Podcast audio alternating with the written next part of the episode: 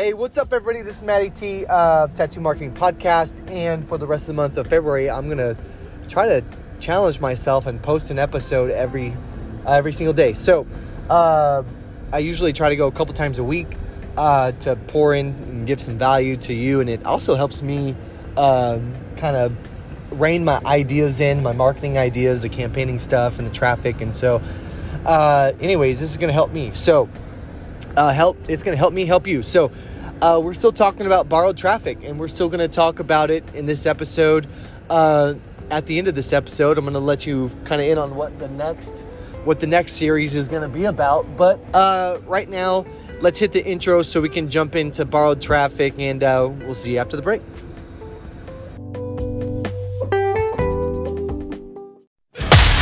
So the big question is this How are tattooers just like us, who don't cheat people, focus on the art of tattooing, who are dedicating time to improve our skills? How do we market in a way that lets us get our ability and the things that we love out to the world? And yet still build our brand and our wealth? That is the question, and this podcast will give you the answers. This is the Tattoo Marketing Podcast, and this is Matt Timmons.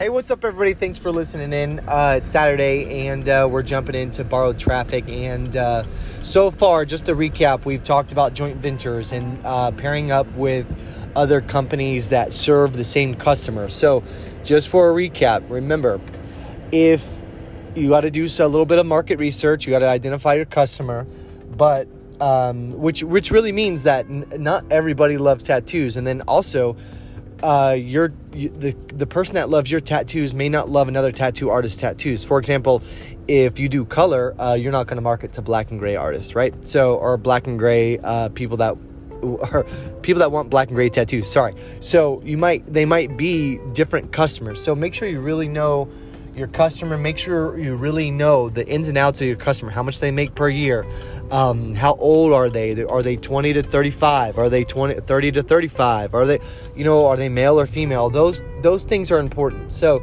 make sure you understand where they're coming from and where they're going to, so you can pair and you can have joint ventures with other companies. So. Um, I would I would do some market research and really identify uh, local companies that serve the same customer. Uh, big companies are really hard to work with, uh, so go for local companies.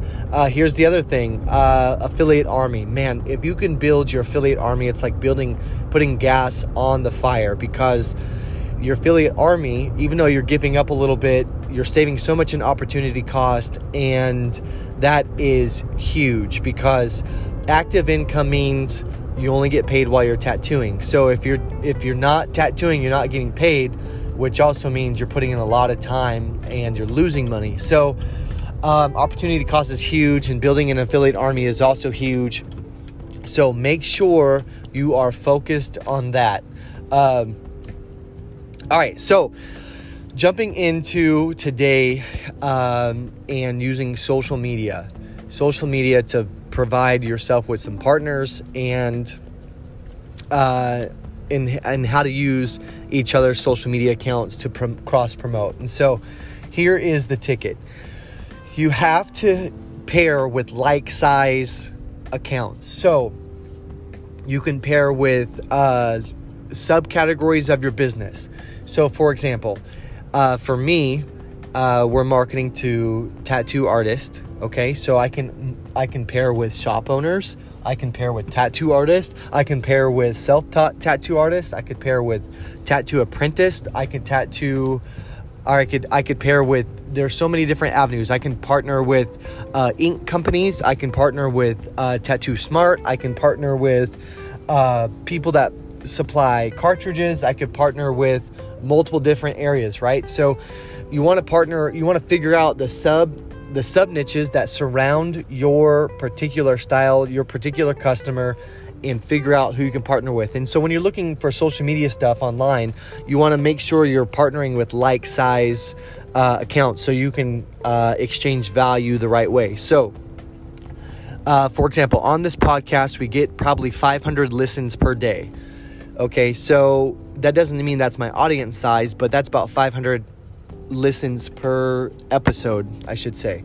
So once that happens, um, I can go out and market to other, like, for example, if there's a tattoo artist that has an apparel company, okay, they can, and they have 500, uh, say they have 500 uh, followers on their account for their, their apparel company.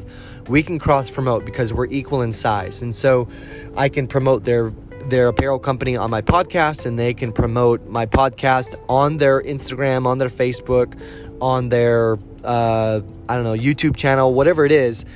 They can cross promote and we can exchange the same amount of value. So what I can't do is go go over to uh, somebody that has about five hundred thousand followers on Instagram and say, "Hey, promote my podcast. I get five hundred listens a day." And uh, they're gonna say uh, you're joking me, right? So, so or maybe they're not. I don't know. Maybe they're super cool. Maybe maybe they'll say yes. But here's the ticket: make sure that when you're cross promoting through social media, you're finding like size audiences. And so, um, what I would do is go into Facebook groups and make when you're looking at Facebook groups, go into a uh, audience that's kind of small at first, and then and build value in there, and then cross promote. Uh, when you're looking at Instagram accounts, find somebody that's not huge yet, or unless you've got a lot of followers. If you got a lot of followers, then that's easy. But, anyways, that's how you cross promote on social media. You have to to exchange the proper amount of value. You have to, have to, have to have like sized accounts, or it just won't work. Um, and that's what we're finding. So, with that being said, I hope this provided a little bit of value for you today. Uh, on Saturday. Um, and uh, I'll be back tomorrow. I'm going to challenge myself to post every day.